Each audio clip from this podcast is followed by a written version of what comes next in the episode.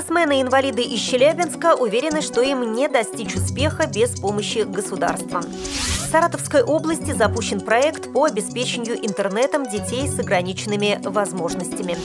В Ижевске дети-инвалиды по зрению сыграли спектакль по сказке Льюиса Кэрролла.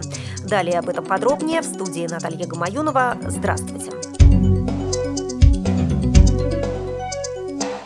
Челябинске прошел круглый стол «Инвалидность и бизнес. Понятия совместимые». Бизнес не делит людей на инвалидов и здоровых. Здесь свои требования. Но сложившиеся в обществе отношения к людям с ограниченными физическими возможностями по инерции продолжает сказываться и при приеме инвалидов на работу. Поломать эту систему можно только с помощью государства, считают участники круглого стола. Директор ЮКОСКОМ инвалид. В 2000 году он организовал свое дело по ремонту и продаже оргтехники.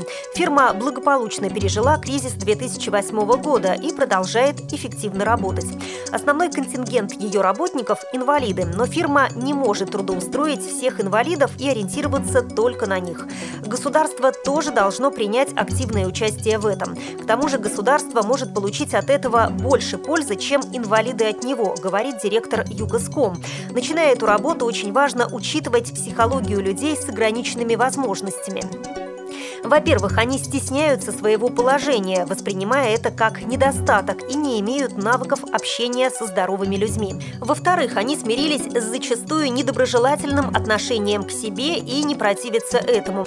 В-третьих, большинство из них проживали и учились в закрытых учебных заведениях-интернатах, где им всегда помогали. Это тоже создает определенные трудности, но работа для них – это возможность самоутверждения, поэтому они работают с удовольствием. От государства требуется совсем немного – незаметно опекать и поддерживать, добавил бизнесмен. Но не всем инвалидам такое под силу. Абсолютному большинству без помощи государства начинать и успешно вести свой бизнес трудно, хотя для этого не всегда нужны значительные суммы. Государство может помочь и при устройстве на работу, тем более, что численность трудоспособного населения сокращается, говорили на заседании участники круглого стола. Мобильные телесистемы и Министерство социального развития Саратовской области сообщили о запуске проекта по обеспечению мобильным интернетом детей с ограниченными физическими возможностями. МТС дарит детям комплекты Connect для бесплатного пользования услугой передачи данных в течение года. Первую партию 3G USB модемов получили воспитанники реабилитационных центров в Ершове, Саратове, Вольске и Марксе. Современные информационные технологии являются важным элементом в процессе социализации детей с ограниченными возможностями, сказала министр соцразвития области Лариса Колязина. Дети смогут развивать свой творческий потенциал, общаться и заводить новых друзей, принимать участие в олимпиадах и конкурсах, удаленно получать образование. В реабилитационных центрах с помощью комплектов МТС Connect подростков обучают навыкам работы на компьютере и безопасному использованию возможностей сети.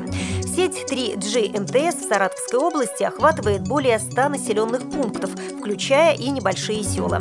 До конца года комплекты МТС для мобильного интернета получат ученики областной комплексной детско-юношеской спортивно-адаптивной школы «Реабилитация и физкультура», а также дети с ограниченными возможностями проживания проживающие в Базарно-Карбулакском, Вольском, Хвалынском, Марксовском, Откарском, Балаковском, Балашовском и других районах. Всего более тысячи детей.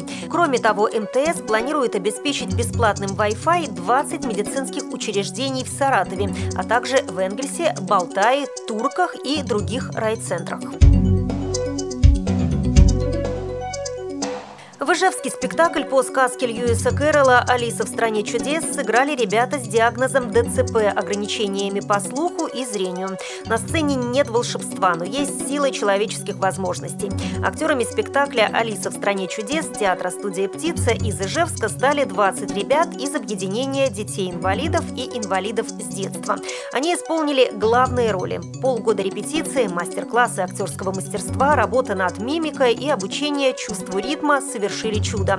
Все это время дети преодолевали свои страхи, учились общаться со сверстниками, говорит Светлана Шанская, режиссер спектакля. Они открывали новые возможности, получали навыки свободного поведения на сцене. То, что в жизни считается физическими недостатками, стало достоинством на сцене. Коляска Оли превратилась в реквизит персонажа гусеницы. Саша, у которого есть проблемы с речью, блестяще сыграл чеширского кота. Театр изменил жизнь этих детей. Психологи и социальные педагоги, которые курировали проект «Инклюзивный театр», отметили, что занятия уменьшили социальную изоляцию детей, помогли им общаться со здоровыми сверстниками, понимать друг друга. В Удмуртии из 116 тысяч человек с ограниченными возможностями около 5 тысяч дети. Вы слушали информационный выпуск.